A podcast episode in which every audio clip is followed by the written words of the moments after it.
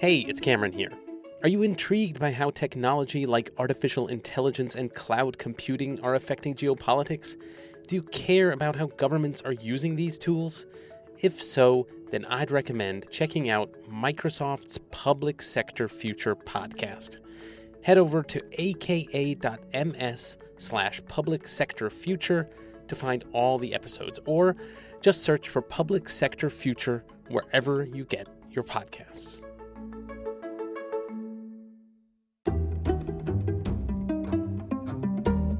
Hi, and welcome to Ones and Twos, FP's economics podcast. Every week we take data and we use it to try to explain the world. I'm Cameron Abadi, FP's deputy editor, with you in Berlin, Germany. As always, Adam Tooze, FP's economics columnist and Columbia University professor, is with us in New York. Hi, Adam. Hi, Cam. So, this week's episode happens to overlap with Valentine's Day, so we thought we'd use that as an opportunity to start a new series on the economics of love. So, for the next several weeks, we're going to be spending part of every show talking about romantic relationships from an economic perspective. And we thought we'd start this week with the place that most romantic relationships tend to start, and that is with dating, specifically with dating apps. The data point there is 39. 39%. That is the share of all heterosexual couples who now report having met their partner online. That makes online, including dating apps, the most popular single method of meeting a romantic partner, more popular than all the traditional avenues, whether through family, friends, at a bar, through work, church, in the neighborhood, etc. It's online dating that has surpassed them all. And actually, that means heterosexual couples are only now catching up to same sex couples. 65% of same sex couples say they met their partner online, so they have been ahead of the curve.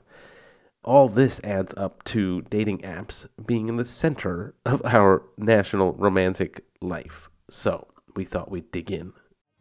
Today, there are hundreds of sites and apps. It's gone from taboo to the thing to do. But what impact is this having on society?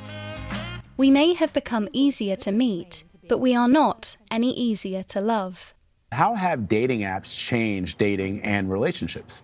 Oh my goodness, I think they have changed them dramatically. Um, so, Adam, just to generally address the topic of dating, when I was thinking about this, it struck me that as a concept, dating has a kind of inherently market based logic in, in some ways. I mean, the idea, right, is that you're comparison shopping in some sense. And maybe I thought that could be put into relief by comparing dating with non market methods of, of courtship. So, do you have any sense of how courtship worked outside of dating? I mean, and if anything, what does that clarify about kind of the distinctiveness of dating as an institution? Yeah, this was a really provocative uh, question. I mean, I think to sort of end up with the dating app shopping model, you need kind of three things to happen. I mean, first of all, you need shopping to become a phenomenon. You know, historically speaking, that's a novelty and really a phenomenon of commercial society, so called. And we have histories of that which go back to the 17th and 18th century. But interestingly, that shopping phenomenon coincides in the West with the emergence of romantic notions of love. So there's kind of a tension here. If you think about, you know, so so Bridgerton or um, uh, or you know more realistically like Jane Austen novels, you, you see there the emergence of consumer society, a constant preoccupation with new dresses and so on.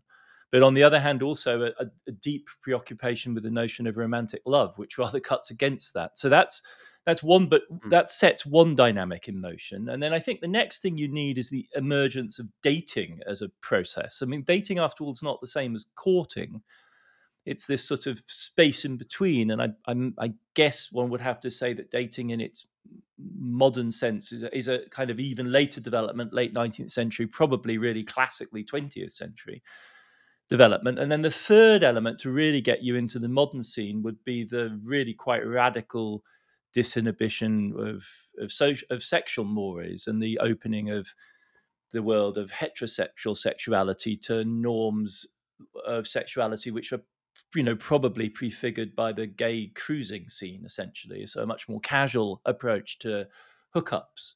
And if you you know if you add all those three things together i think you do then end up in the world of the modern dating app and I, have to be hmm. honest, I've never used one, and frankly, mm. hope never to have to.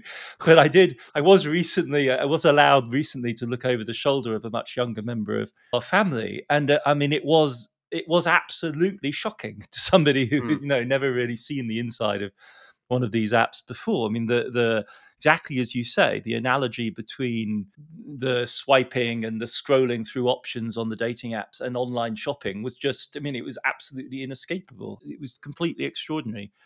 And it was really just like picking music or something from Spotify. Um, and it was all the more so because the algorithm is clearly quite well trained to select for this member of my family very similar looking people. And so the whole thing had about it a bit more like it was you know it was like checking out various models of a stand mixer or a beard trimmer or something on amazon and you were offered various features of the same thing. You know did you prefer it in this coloration or with this feature? I mean it was absolutely extraordinary. And i think at that level totally inescapable that it does indeed conform very closely at, cer- at a certain level at least to as you're saying, a kind of shopping uh, approach to the world.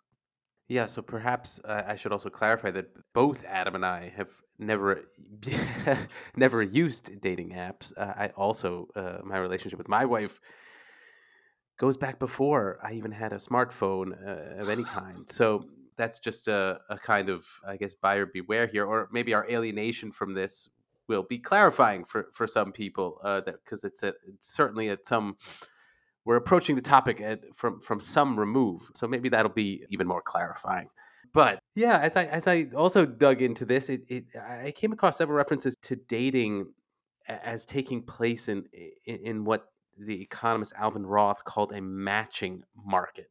And this is a type of market for which Roth, together with uh, another economist, Lloyd Shapley, won a Nobel Prize specifically for their work on, on developing algorithms to optimize these kinds of matching markets so I, I, was curious if you could explain what a matching market is, what makes that distinctive, and how do, exactly does that apply to dating? I mean, how does the work that they did and won a Nobel Prize for apply in terms of, I guess, reducing the inefficiencies of dating? I mean, what exactly is the thinking here?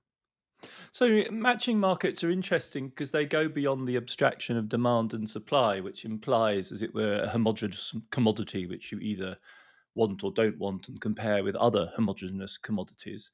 So, you know, apples, for instance, you don't, you know, when you go in and buy an apple, generally speaking, unless you're some extraordinary foodie person, you just pick a bag of apples or pick an apple off a rack, right? You don't spend a great deal of time thinking about whether or not the particular apple you pick is the right one for you. Whereas large numbers of very important markets, including, for instance, the labor market, are matching markets in the sense that an employer is looking for some very particular attributes in an employee, and likewise, an employee is looking for particular attributes in an employer. And what you do, therefore, is to try and figure out the best match. And that's core to the entire operation of the market. And so the question then is how you efficiently arrange markets like that so as to move you know out of a situation which could result in really painfully inefficient consequences. And there are a lot of complicated algorithms for deciding how you should order the process through which one or other player in the market makes their selections. But dating, since we're talking about dating, adds another dimension to this because commonly in matching models, it's a question of shifting from a state of being single to a state of being married. And the question really is can you pick the right person? Whereas dating adds an element of what you might call learning so in the first type of model, it's simply searching, sifting through an imaginary pool of people. It's that original process of deciding, is this a possible match? And then you have to decide whether to go for it or not. Whereas dating adds, you know, what makes perfect sense, of course, a process by which you can get to know the other person. And that um, it's as though you could, as it were, you know, take a job for a temporary period and decide whether or not it's a good fit for both sides. And this induces all sorts of really quite complicated trade offs because, and this is a familiar problem to to anyone involved in modern relationships because nowadays in a sense marriage can be thought of as an extended dating period because at some point of course you can terminate it with divorce if things get bad and you decide it isn't a good you isn't a good fit. But in a sense you're caught in these fundamental dilemmas of how long you stay within a relationship before the learning process you're engaged in reveals to you that you might be better off in another relationship. And there is huge potential for error and inefficiency in a market of that type. Overall, you know, most analyses of matching markets tend to suggest that people don't do enough searching. And so dating is certainly one way of introducing more learning to that process. There are also some rather interesting studies now about the differential effects of technologies on different groups in the population depending on how they affect two different things. A, the cost of finding new people you potentially might date, and B, the cost of learning about the person once you've decided to embark on a dating process. And the two effects have very different implications for the market because if technology enhances people's ability to find new partners, the basic matching process, it will tend to make people pickier, particularly people who think of themselves as high value targets in this kind of market.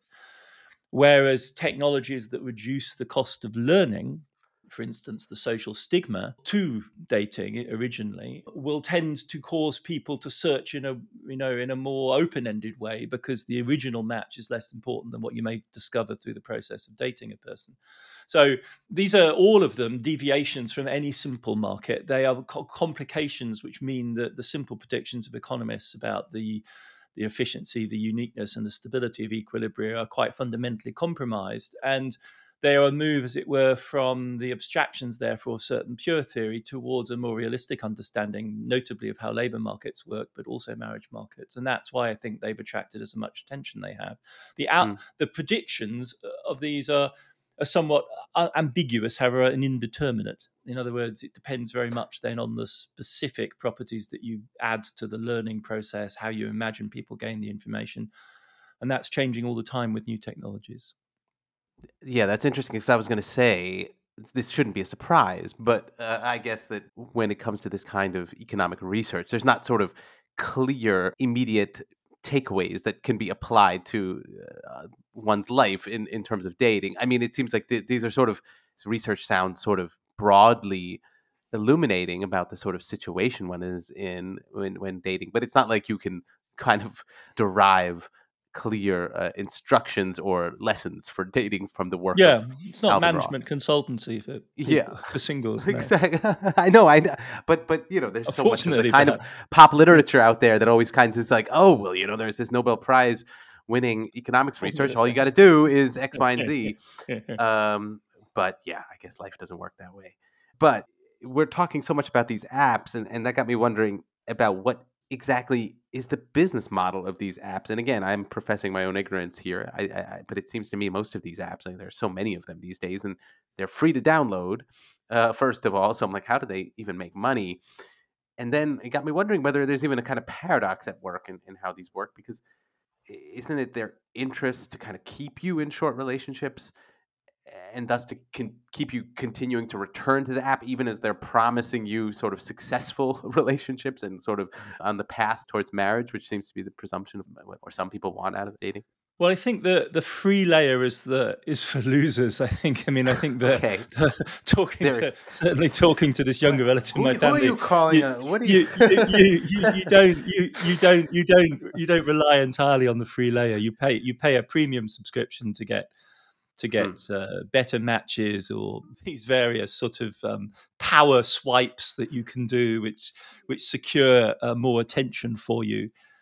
I can see what you mean about this incompatibility between you know a, a dating app which promises a route to you know married bliss and sustain business. But I mean, first of all, you could say, is this paradox real? I mean, you you know, on that basis, you could say that fee paying colleges that extract fees from students would, would have you know an incentive to never to allow them to graduate i mean we would just keep mm. them in an endless cycle of failed exams and coaxing them to offer us another term's worth of fees i mean we don't do that right because the mm. because the the business model relies on successive cohorts of new people coming through who will also need education and that could be one way of resolving this paradox I mean, the other and far more obvious one is to say that the idea that dating apps are about conveying you to the state of married bliss is really a kind of polite fiction.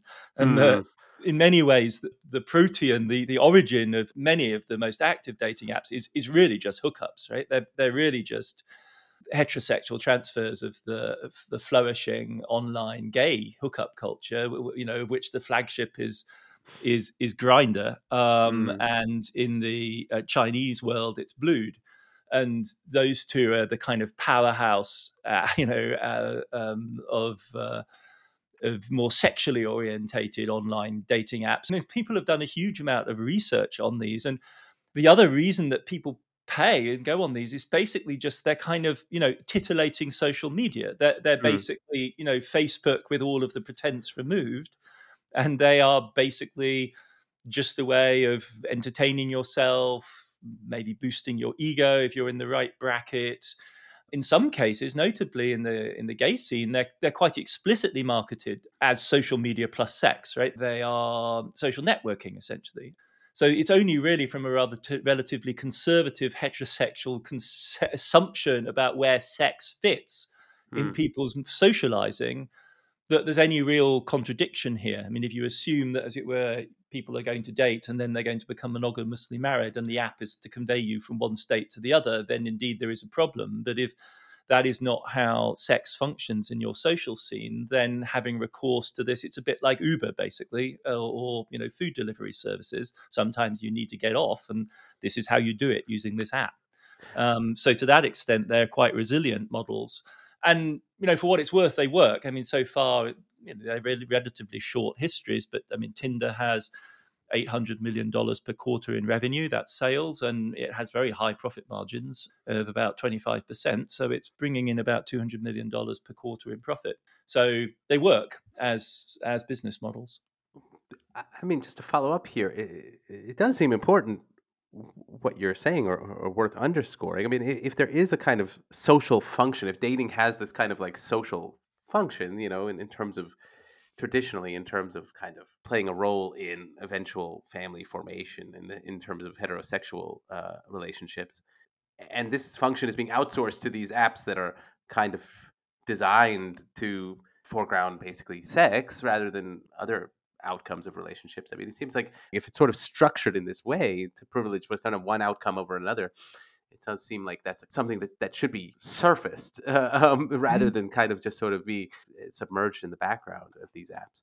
Yeah, I mean, I guess the the one question would be, you know, what is the relationship between, you know, if, if, if these apps create this sort of more open sexual erotic space, the question is maybe how it relates to online pornography as a mm. phenomenon in society which uh, you know is all pervasive. At least mm. all of the data show this, and is a sort of the masturbatory equivalent of the of the you know the real experience, the much more high risk experience that can be provided by by dating apps. So I mean, there's no doubt. I think though that internet has to that extent really opened the boundaries of erotic and sexual um, you know experience there is the possibility of some of the economics of pornography. I'm sure. Um, I'm not sure it fits in with the economics of love series, but uh, maybe eventually we'll, we'll get around to that.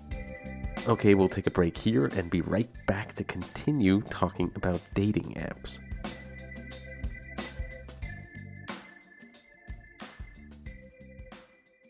Hi, this show is sponsored by BetterHelp. So there's something I've been meaning to get off my chest, and it has to do with uh, Little League. My son is on a uh, Little League baseball team here in Berlin, and the coach is. He's great. He's extremely devoted to the games, the practices.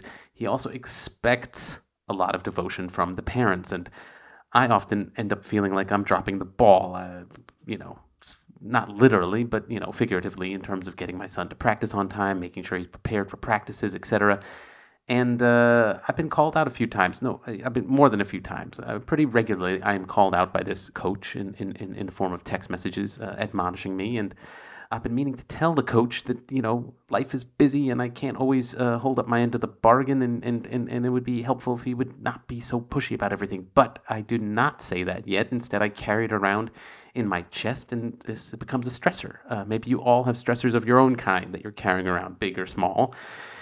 What we all should know is that if we keep these stressors bottled up, it can start to affect us negatively in all sorts of ways. And that is where therapy comes in. Therapy can be a safe space to get things off your chest.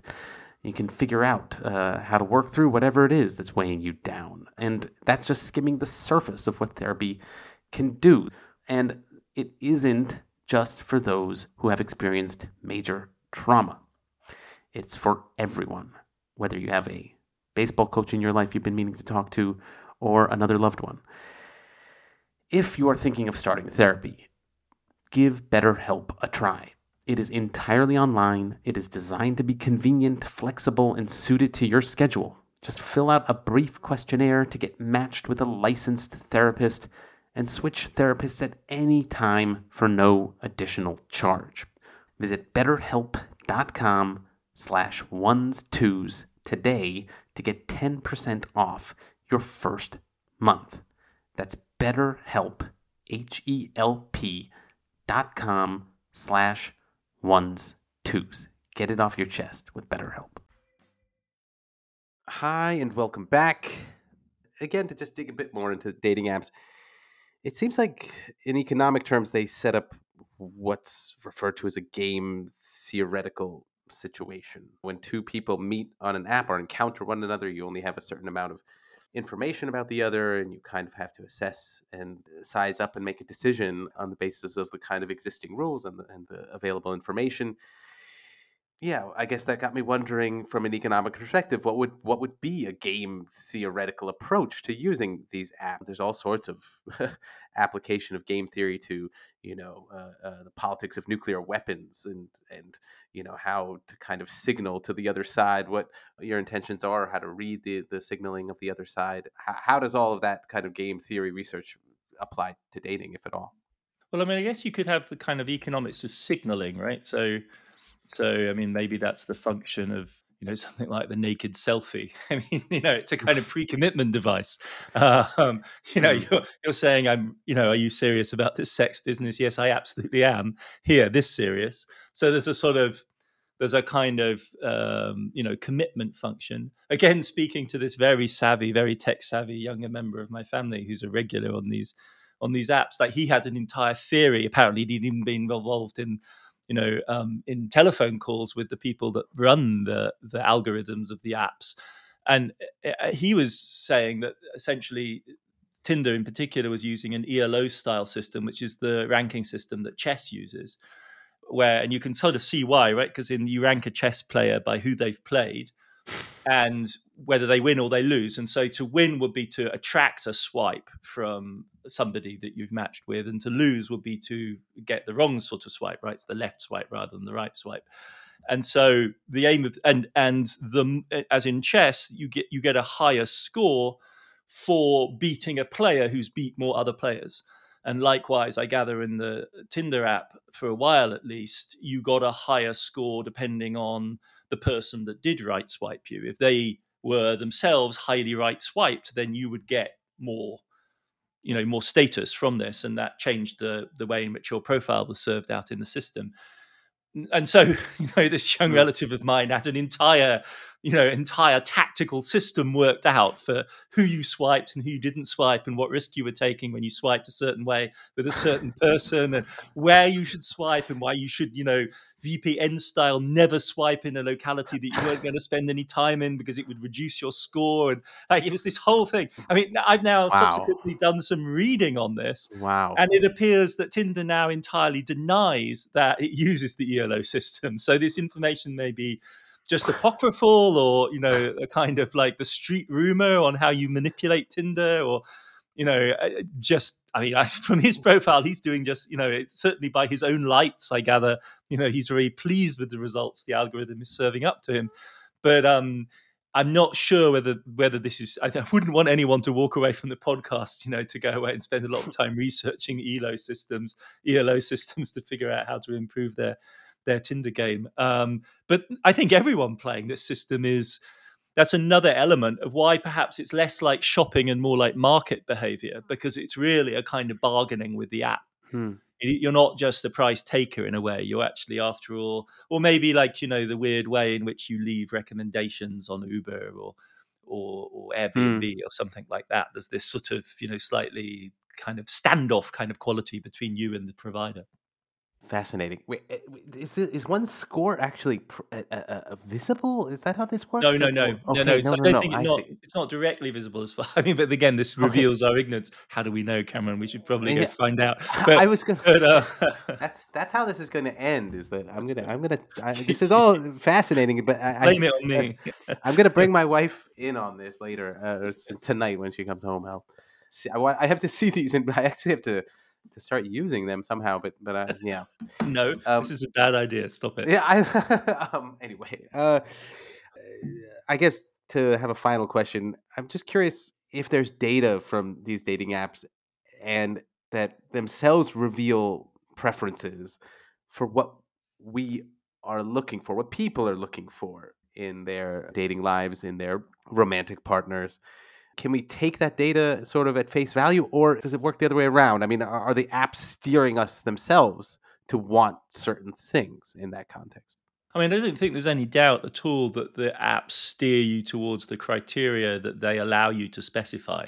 So a picture, so they they steer you towards you know selecting people on the basis of appearance, and some of them allow you to specify basics about education, and some of them allow you to specify quite a lot about education.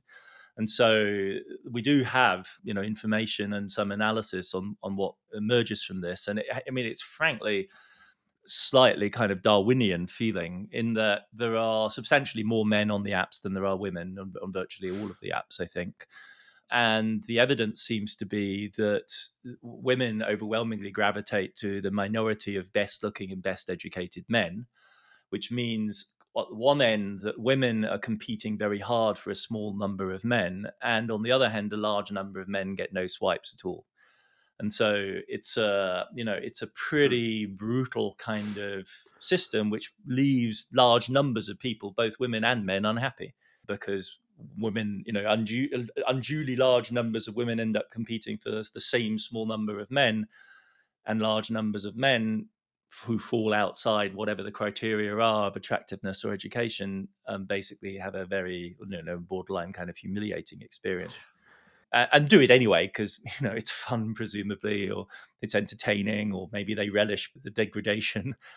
But um, that's at least the story that i've been able to gather and people may have you know it'd be interesting to know whether we get lots of feedback on this episode from listeners who tell us we've got it all wrong but that broadly speaking corresponds to the you know vicarious experience of these apps that i've had with you know lovely friends who've had a really bad time on these apps and um, it just kind of makes you wonder why anyone really would allow them submit themselves to this kind of rather peculiar selection process rather than just trying to get to know people in the ordinary old ways And to clarify, I mean, it sounds like this. So this is structured in a way that emphasizes the inequalities, and it almost sounds like you're saying that there's a certain group of men that are actually the most privileged. They are Yes, the real I winners of these apps. Yeah, yeah. I think there's a certain group of men who emerge as the of the winners of this process, which you know again has a historical.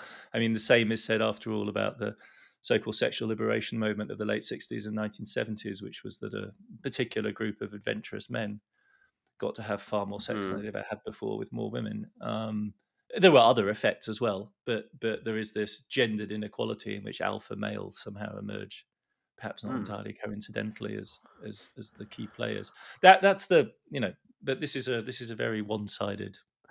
Yeah, is- I, I just noticed the apps don't don't market themselves this way. They don't they don't say like No, don't. come one and all and submit yourselves to the dominance, the natural dominance of I'm not sure it's natural. Um, no, I wouldn't go yeah. with natural. It's just like, you know. anyway, it's yeah, yeah, sure. Well, exactly. Even even worse. Come come come submit yourself to to to uh to the men that we decide. Uh, rank you ordering. No, no, Yeah. it's worse than that. The men that you will decide. that you It's will the- decide. you will, You you will. will. We'll, It's we'll make us, sure it's you do decide. No, no, Yeah, no. It's yeah. not. There's not. It's it's more that it's more that in the in the anonymity provided by the app, right? A certain set of selection processes play out. They don't. I'm not sure it's an effective Hmm. manipulation. It's just if you reduce the criteria to these two and then give people, Hmm. you know, a secret ballot, Hmm. essentially, which is what these apps do. this is the process that that gets enacted. All right. Well, happy Valentine's Day, everyone. Uh, um, we will leave this. Enjoy getting to know the partner Yeah, that you're enjoying the Anyone- day with. Anyone else who's getting ready for your your your big date, good luck. Uh, and you did this yourself. That's what Adam's saying. All right, we will leave it there for now. Uh, we will continue talking about love and the economics of love in, in the weeks ahead, but uh, we'll leave it here for now. Ones and Tooze is written and edited by me, Cameron Abadi, along with Adam Tooze. It is produced by Laura Rosbrow-Telem and Rob Sachs. Our social media manager is Claudia Tatey. The executive editor of FP Podcasts is Dan Efron. This show is made possible through the support of foreign policy readers. If you're interested not just in Adam Tooze, but news and analysis from around the world, consider subscribing. Ones and Tooze listeners even get a 15% discount. Just go to foreignpolicy.com slash subscribe and use the promo code TOOZE at checkout. That is T O O Z E. And listeners, as always, we love hearing your feedback. You can send us voice messages on the Ones and Tooze homepage on foreignpolicy.com, or you can email us podcasts at foreignpolicy.com, or tweet us. That's at Ones and Tooze Pod. Thanks very much for listening, and we will see you back in your feed next week.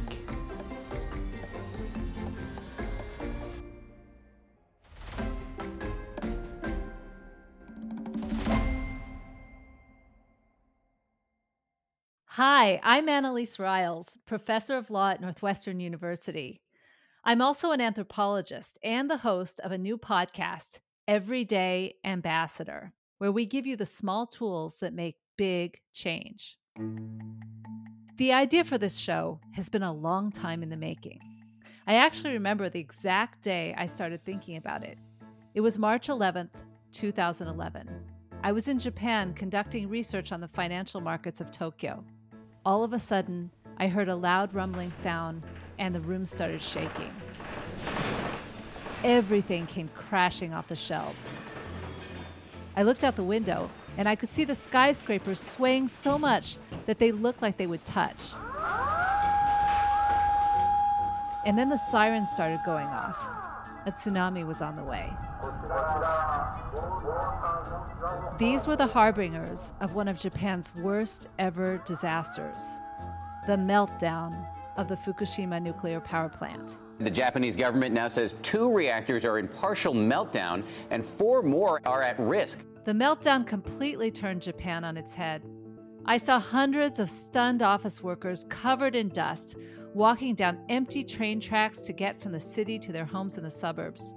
Electricity was out, internet, cell phones. Supplies flew off the shelves of stores. Geiger counters became an in demand item, which is never a good thing. Living through a crisis of this magnitude was an inflection point for me. To prevent the next Fukushima or any of the other crises we face today, we'll have to work much more effectively across silos of expertise and national boundaries. And we'll need to harness the wisdom of everyone, from local fishers to nuclear physicists, on how the world really works and what happens when things go awry. Using this approach, I've gone on to spur countless innovations in global policy. And that's what this podcast is all about.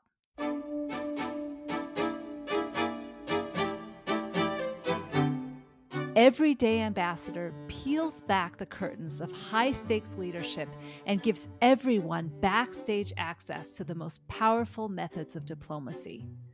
In each episode, we'll break things down into deceptively simple moves that everyone can make to help build a more peaceful and sustainable world. Like giving a gift. You want to make it tasteful, you want to make it thoughtful. You thought about the other individual, you thought about what their likes and dislikes are. Or creating a fiction. Taking on a fictional scenario and a role outside of the one that you occupy in your day to day life allows you to think through what you would like to have done differently. Or just taking the time to have fun. Trying to see this as more so building long term relationships that are going to be helpful uh, down the line when negotiations are a bit harder, as all negotiations are. Each week, you'll hear surprising stories which reveal the moves you can make to change the status quo, to find ways to connect and move things forward. So join me and become an everyday ambassador, coming to you this spring on Apple, Spotify, or wherever you like to listen.